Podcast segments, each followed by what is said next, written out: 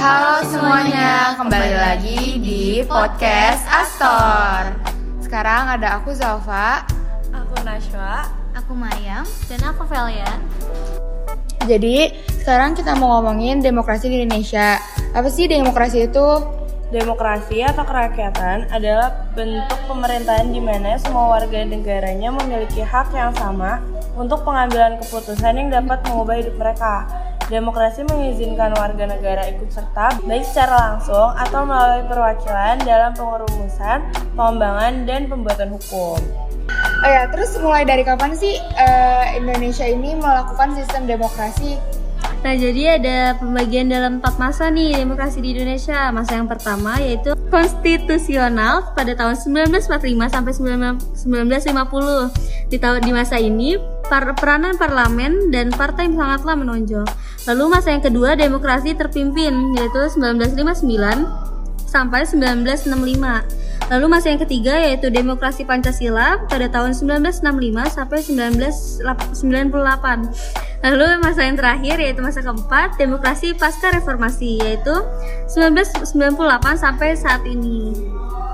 Oh gitu. Jadi ternyata demokrasi juga masanya ada dibagi-bagi guys. Tiap demokrasi tuh masanya beda-beda biasanya. Kayak uh, kepemerintahannya tuh ada yang berubah-ubah dikit Nah, terus uh, apa sih keuntungan sistem demokrasi yang dipakai di Indonesia? Nah, keuntungan demokrasi yang ada di Indonesia ini banyak banget rupanya. Yang pertama, ada kebebasan berpendapat dan berekspresi yang memungkinkan rakyat untuk memiliki kebebasan untuk memberikan pendapat dan menyuarakan aspirasi dan ekspresi mereka di muka umum. Hal ini menjadi hal yang fundamental bagi negara demokrasi. Yang kedua, mencegah konflik antar golongan.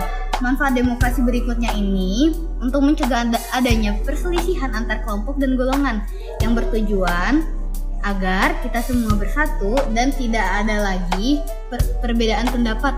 Lalu hak-hak dasar terjamin. Terwujudnya hak-hak dasar ini hanya bisa terjadi jika rakyat memiliki kebebas kebebasan berpendapat dan berekspresi. Lalu yang keempat ada terwujudnya kesetaraan.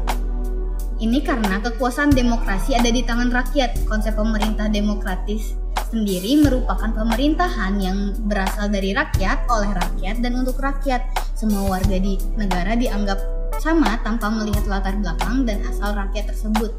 Sehingga dalam suatu negara demokrasi semua warga negara dianggap memiliki kesetaraan dan yang terakhir yaitu menciptakan ketertiban umum. Secara umum, demokrasi juga bertujuan untuk menciptakan keamanan, ketertiban, dan ketentraman di lingkungan masyarakat. Nah, selain, selain itu masih ada banyak lagi keuntungan dalam demokrasi yang gak bisa aku sebutin satu persatu nih. Jadi itu dia keuntungan uh, dari sistem demokrasi yang ada di Indonesia. Nah, sekarang contoh demokrasi itu apa sih? baru banget ke terjadi kemarin itu ada pemilu. Nah itu tuh salah satu contoh dari demokrasi itu sendiri dengan kayak uh, semua rakyat mendapatkan hak untuk uh, memilih, menyuarakan suaranya dan memilih pilihannya. Itu tuh salah satu juga uh, bentuk demokrasi yang ada di Indonesia. Dan kita kan sekarang nih beberapa dari kita juga udah pada nyoblos kan, udah pada 17 tahun. Jadi sebagai first timer untuk menyoblos, semoga kita semua bisa research masing-masing dulu kayak bisa bisa research setiap paslonnya dan kayak memilih wisely.